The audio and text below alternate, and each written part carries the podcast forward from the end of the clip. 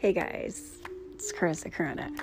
So, I just watched the craziest movie. It was called Wounds. It was on Hulu. Um, I had saved it and I thought, like, to myself when I originally saved it, like, mm, probably shouldn't watch it in front of my kids. Uh, not necessarily true as far as like um, it being gory or anything, because that's what I thought. I thought it was gonna be like crazy gory when I first saw the trailer for it. Um, but it is definitely horror. It's definitely psychological thriller horror. Um, and yeah, possibly my kids would be able to watch it. However, this movie had my mind like just wheels turning. because, okay, so after we watched the movie, I ended up going on YouTube and I wanted to see like what other people say about the film, um, explain the ending kind of thing. Because I had some thoughts in my mind, but I just wanted to, you know, further confirm. However, when I went on YouTube and I was, we were watching like different people explaining their thoughts on the film, I'm not going to discredit it because it's their thoughts, obviously, but something about YouTube movie, like all the guys that are on YouTube, and I don't know, I haven't come across a female movie reviewer. So if you guys know a female movie reviewer, please message me, please comment, please tell me what what this person is because I, I really want to find them because so far I only see like male movie reviewers. And there's something about the male movie reviewer that is so bland to me. Um, I mean, I subscribe to them, I watch them, but if you guys notice, like, I love true crime, I love all these things. And so when I watch females do it, like, females tend to get more into it. They want to know all the little details. Where guys, they just kind of tell you as it is, it's very literal. So I was having a hard time with that. I was like, oh my God, like he's so literal with what he thought the movie was. Because to start off, let me just kind of let you guys know what it is. The movie itself is called Wounds. It's rated R. It came out last year. And it stars Armie Hammer and Dakota Johnson, and then Zazie Beetz, Brad William Henke, and Karl, uh, I think his last name is Gluss, Glussman or Glusman. I haven't really seen too many movies with Karl, so this was my first with him, and I can say he is a pretty good actor. He did very well with this film. Um, and then I haven't really seen too many with Zazie Beetz, but I thought she was so beautiful. Like I was sitting there so struck in by her beauty. um, she's very distracting, but um, uh, obviously I've seen so many films with Dakota Johnson, and she's just a, an incredible actress, and she plays these films very well. So I was initially intrigued to watch this film because of her. I had never seen Armie Hammer in in a type of like scary movie. I think the last time I saw him in a movie was that movie about Facebook. Um, but let's see what other films he's had so far. Um, yeah, so Call Me By Your Name, The Man from Uncle, Lone Ranger, Mirror Mirror, Social Network, on the bias of sex. Yeah, so I, I these aren't typically movies that I would watch anyways. So um, yeah, I've never really seen him in anything. So I originally was intrigued to watch the movie because of Dakota Johnson, as she typically chooses films that I like to watch. So uh, the film itself has a very short description. Uh, it says disturbing and mysterious things begin to happen to a bartender in New Orleans after he brings home a phone that was left behind in the bar.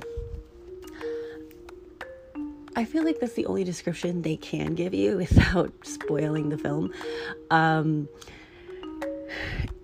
and just disclaimer, I'm probably going to spoil the phone for the like film for you, but it's definitely worth watching. Like I said, it was on Hulu. Um, I'm really sad. I'm shocked that it got a 4 out of 10 on IMDb.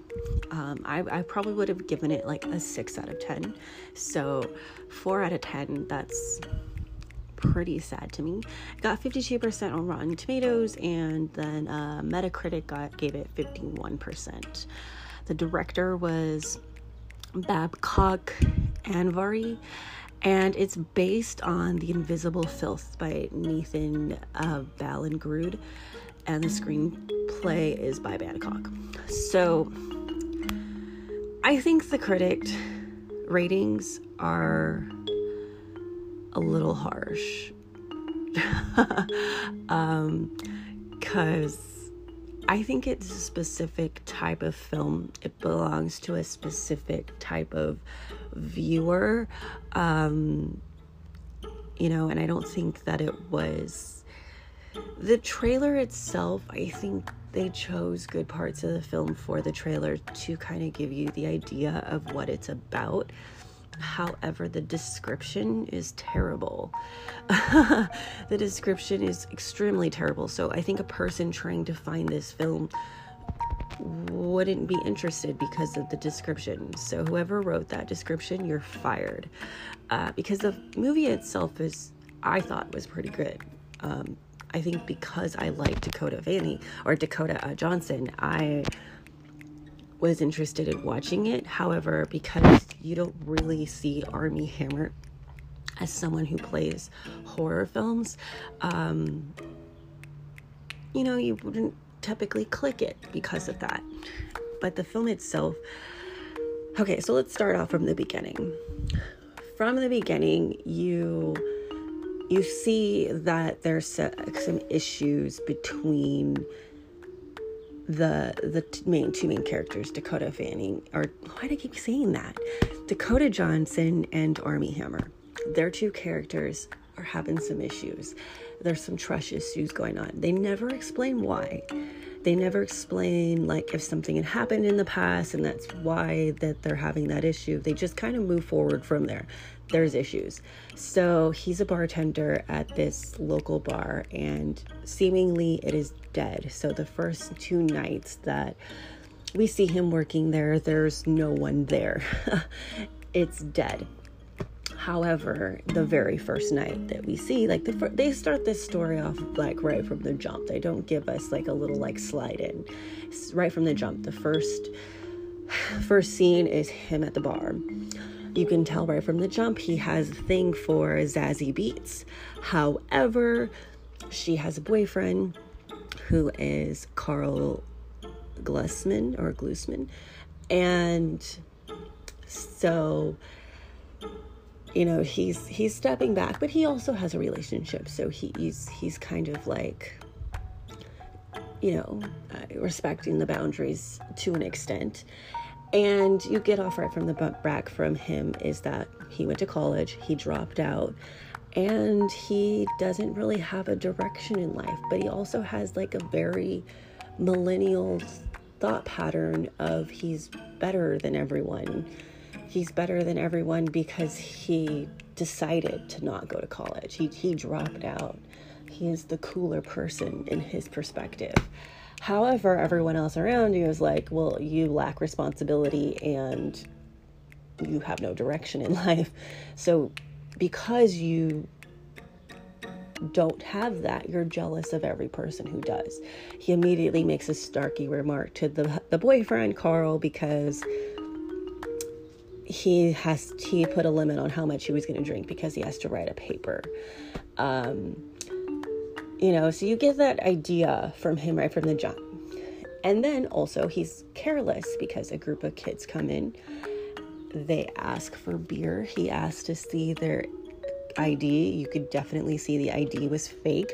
However, he overlooks it, gives them the alcohol, and they're sitting at the table watching pictures on their phone. You could see them in the background, like looking at this phone like i mean i think it's supposed to make him look like just regular college kids they're on their phones they're talking about whatever's on their phones and they're drinking their beer.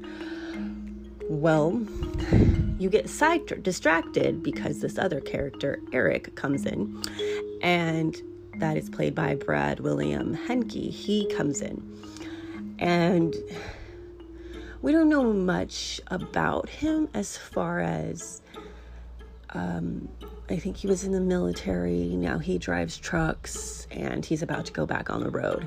So they're giving him all the alcohol he wants because he's just going to enjoy it. Well, it's just a wild night, you know. There's a woman in there naked, um, doing pole. You know, she's playing pole, and then there's like these guys make fun of her. So you're getting distracted by like everything that's going on. And before you know it, this Eric guy is getting in a bar fight. And this person like cut his cheek open. It was like crazy. Anyhow, they try to attend him. He goes upstairs. When he goes upstairs, you know, everything closes down. They close down the bar. Those kids leave this phone behind underneath a table.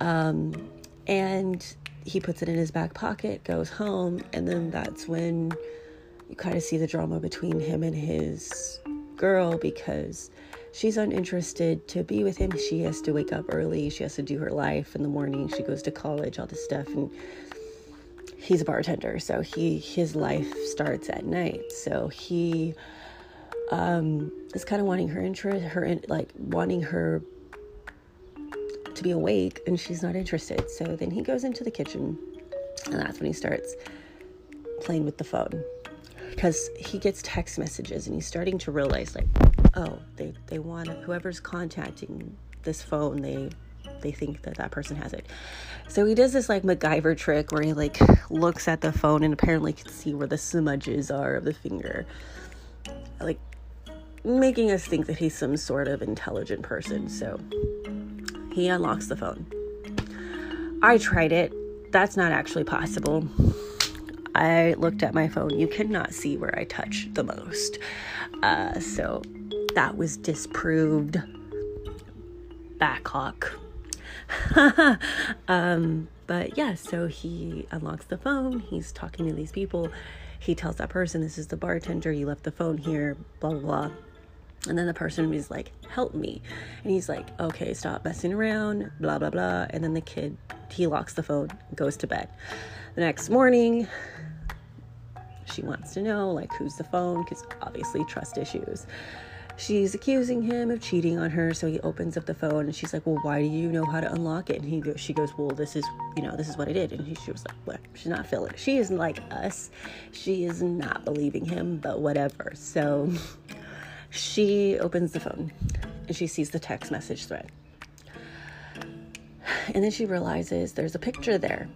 The person he was texting that said, Help me, died. There is a pool of blood with teeth on it. Well, they don't know if he died, they just saw a bunch of teeth in the blood. So she's freaking out. She tells him, you know, this is what's happening.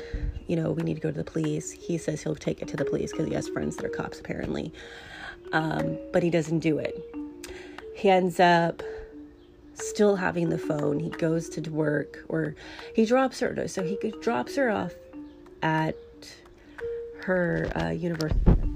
Steve, one of the professors, and um, Steve apparently is touchy feely with her because I personally have never had an instructor or professor or teacher try to hug me in that way. And I, as an educator, would never hug someone that way either. So, you know, there obviously is something between them, but she's denying it. And he is like, nah, you're with that guy.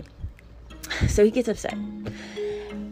Again, he calls Alicia that Zazie Beetz. He calls her up. He's like, hey, it's 10 o'clock in the morning, but you want to get a beer? And she's like, no, I'm with my boyfriend. We're going to bed. Have a good day. So apparently, like, some hours pass by. I don't think so, but because of the way the scenes are, but apparently some hours pass by. He, he goes to the bar, he's talking to Rosie, he has some drinks. Um, and that's the owner of the bar, Rosie. So he goes, talks to her. He goes upstairs. That's when he goes to check on the Eric guy, who is like totally out of it for obvious reasons, but he refuses to go to. He refuses to, to go to the hospital. And then, excuse me, um, you learn more about Eric. He has a Confederate flag hanging on his uh, wall. So you're like, okay, this guy is like 100% Murica. So um, there's obvious reasons why he doesn't want to go to the hospital. He thinks he's masculine enough to beat it, I guess. I don't know, but he has a gouge in his face. Like he's literally his entire cheek is cut open, so he probably should go to the hospital. But he has blood all over his pillow, and he's just insisting on he's just gonna sleep it off, like an American would do. um, so then Armie Hammer leaves. His name's Will. He leaves, goes to a sandwich place, and while he was at Rose's, he saw this car there, and there was this girl sitting in the car. And so he walks towards her and he's like, Hey. And so, like, she just drives off. So he goes to the sandwich place, gets a sandwich. He ends up seeing Zazie Beetz there, Alicia, and her boyfriend and like confronts her. I thought you said you didn't want a beer, and she was like, I didn't want a beer at that time or with you.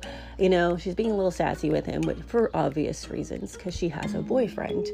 Um, and then the boyfriend is obviously uncomfortable with him there because he could tell this guy likes his girl. So they kind of brush him off. He ends up leaving. He goes to this like ocean view place, sits on the stairs, and eats a sandwich. And you see behind him that same girl, but this time with a friend. They are blurred out, but you could definitely see that it's them and they're watching him. Um, and then he gets a phone call and he goes home and he goes to check and see if his girlfriend's there. She's not there. So then he like walks around the apartment to make sure that no one else is there, obviously very paranoid, and then sits down and plays some video games, and the phone keeps beeping. And before you know it, he decides to answer the phone. So he unlocks the phone, looks at the messages, they tell him to look at the pictures. And so the picture that he saw the night before is now in the phone, except it's like previous pictures, along with some other very disturbing pictures of people's heads and cockroaches and um, a hand coming out of the eye and just like a ritual kind of thing. So he's freaking out because he's seeing what he's seeing and he's freaking out. Well, at that very moment, the girlfriend walks in and she goes, What are you doing? You know, obviously very suspicious. So she's now like accusing him again of cheating on her. So she, he's like, No, that's not what this is. So he unlocks it. And the part that I had a problem with was, you know, it's 2019 and pretty much all of us have watched The Ring. So we all know don't watch the tape, don't watch the video. You're going to die too. But she watches the video yeah, she looks at the pictures, she watches the video, and she's floored. She's just like, what the hell did I just watch? So she's freaking out. And for obvious for obviously good reasons. And um you know, now they don't know what to do. They think this this kid is dead, trying to figure out what to do. And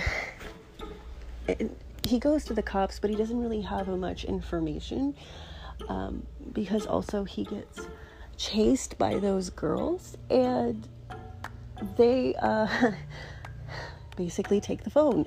So now he doesn't have the phone. He doesn't have the license plate. He just knows that it's a black charger and it starts with the number six. So obviously, we all know oh, six, the devil's number. So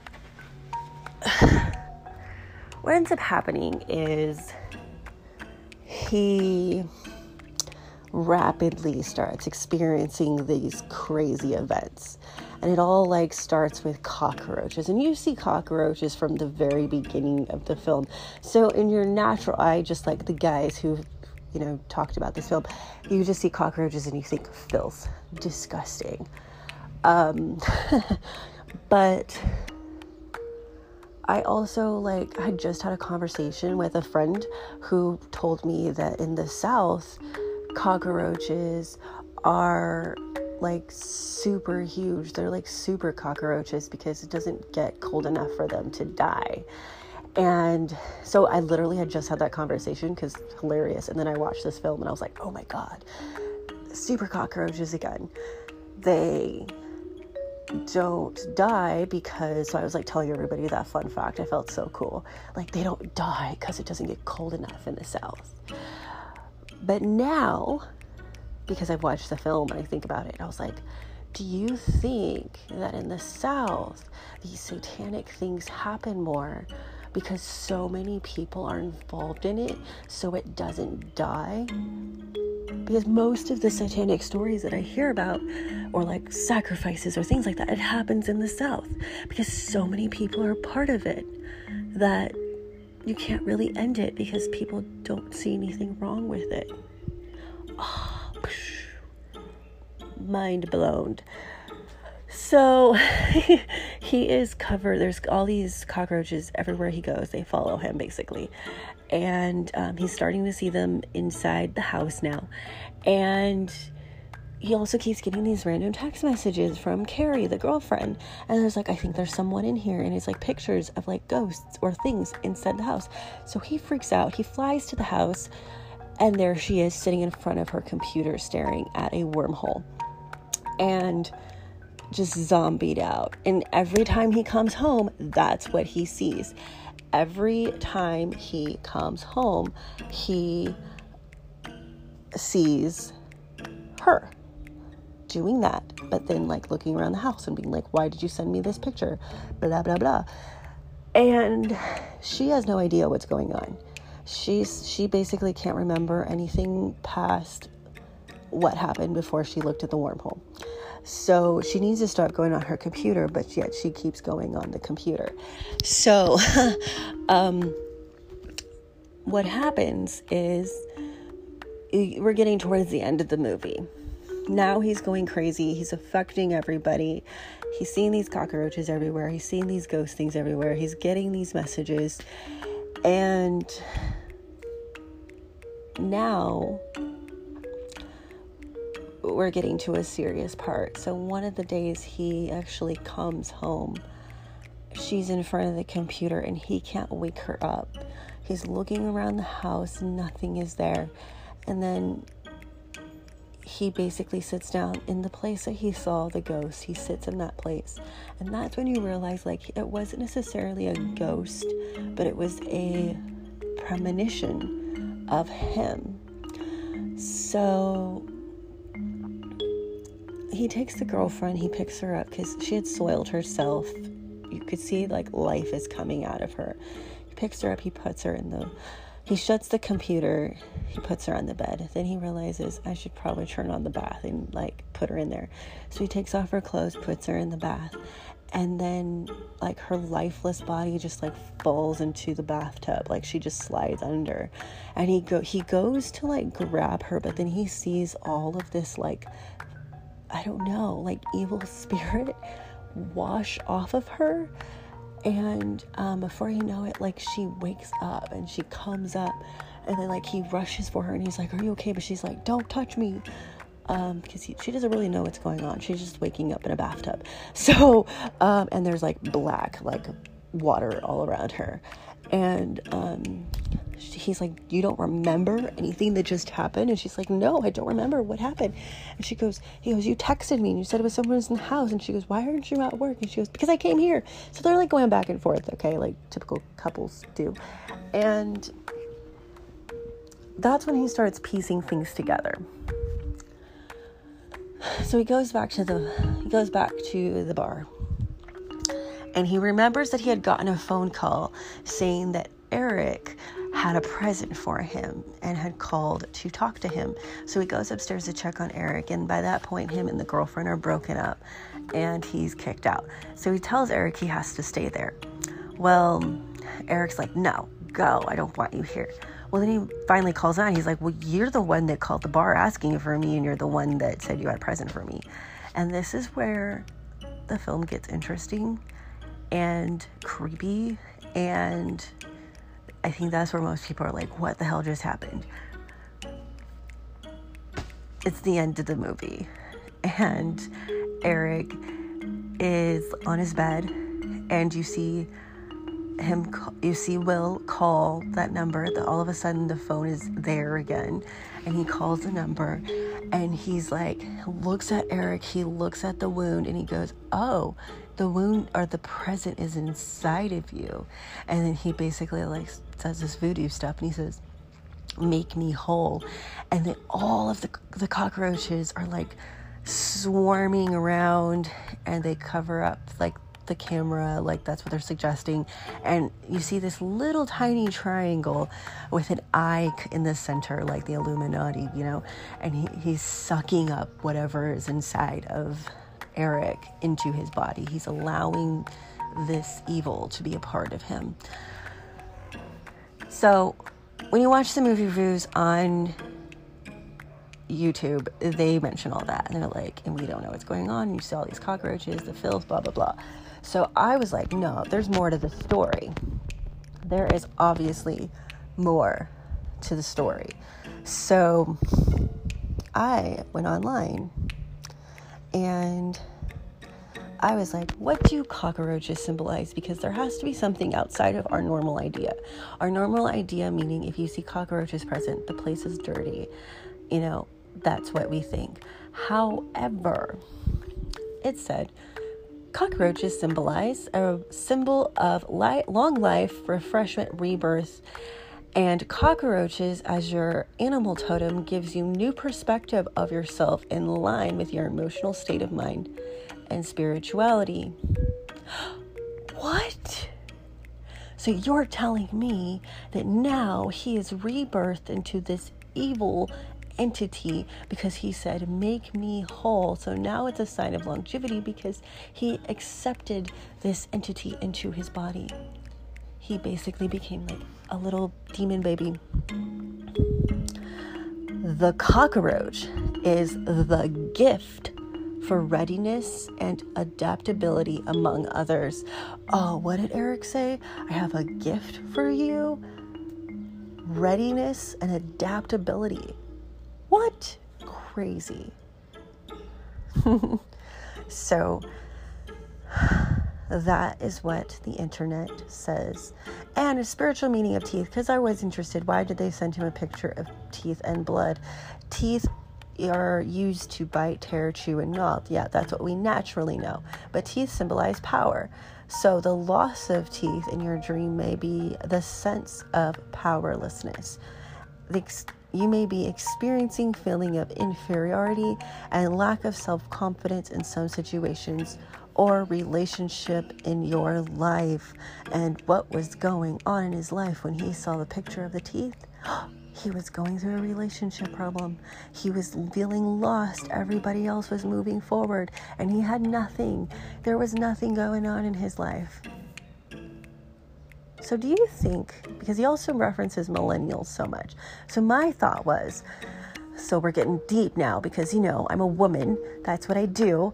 Um, do you think that this movie was a reflection of not just a person, but an entire generation? millennials have the biggest problem. And I would say all the millennials, not just like the younger half, the older half too. And I'm part of the older half. I think we're called like Y2 or something, the people born in the 80s, because we understand a life. So, everybody born in the 80s, the millennials that are born in the 80s, you know, I think it's like 81 to 88 or 89, something like that. We remember a world without internet, you know, internet was becoming popular, but it was more of just something that was like a desktop in your house and it worked off your phone lines. So, like, it wasn't something you did all the time. You didn't have so much access. You know, we didn't go on there to just hang out. You know, the world propaganda likes to make it sound like we all just hung out on chat rooms and stuff. That's not true because you know, it took your phone line. So your parents would get mad if you were on the computer for too long. So, you know, I mean, people did that obviously because, you know, they talk about it. People did do it, but it wasn't as common as people make it out to be. I personally didn't get a social media. I think I got a MySpace when I was 17, um, and it was very new. It was like, I think the site was only about a year old when I got it. Um, and I didn't, the only thing interesting I liked about it was building my page. Like, I hardly was on it. And I would just have rather hang out with my friends. I would have rather gone to their houses or, uh, you know, wrote him a note. I didn't really like talking on the phone because our house we had those phones where like there was five of them, but it was the same phone line. So all five phones, someone could find it and like pick it up and listen to your conversation. And you know, I didn't really like have conversations that were interesting to say like they were not interesting. But in my little mind, I thought they were, and I was like, no, no one should know what I'm talking about. That's not fair. But um, you know, like yeah, our generation, we were in that weird, you know, the 80s babies, we had that weird moment in when we were teenagers where we got to enjoy being a kid, you know, and then once we graduated high school, all of a sudden smartphones are becoming a thing. And, you know, I didn't get my first smartphone until I was in my 20s because I had like regular phones. Up until that point, I hadn't really jumped on that bandwagon yet because they were fairly new. Where this younger gener, this younger millennial age group, they are like so tech savvy.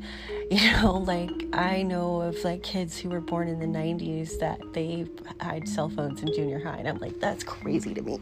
That is so crazy to me. So we definitely are a lost generation. There's half of us that are just like always stuck in the limbo because we remember life before all this, but then we're also trying to be progressive at the same time. But then we have this younger one, this younger part of that generation that, you know, they don't know how to live life outside of this. They are so lost. They're very much like that character. And I think this movie definitely showed all of the different personalities as far as millennials go. Where Carrie, she's just doing her life, you know, she's just trying to do what she thinks is right. Where then there's Alicia, who she is realizing that she needs to get it together. Like she needs to start having more stability in her life. And then there's Will, who's just rebelling against all of it. And I think that's definitely the personalities of the millennials because you spent so much time like knocking millennials. But I was like, look, like you are that person, you know? And I thought, like, what if this was a parallel of an entire generation? How easily we can be persuaded because like most people are still trying to figure themselves out. I know people who are like 35, 36, 37 and they still are like trying to figure out who they are. They're still like stuck not knowing what to do next. I don't know, just a thought. So go watch the movie. You tell me what you think. You tell me if I'm crazy, because I would love to hear that I'm crazy. But you tell me what you think. Is this a crazy parallel or is this just a weird movie and we should probably just forget about it? I don't know. I would give it a 6 out of 10. Um, as far as stars, I'd probably give it two and a half stars. I wouldn't give it the full three because they left out a lot of pieces. But yeah, tell me what you think. Bye.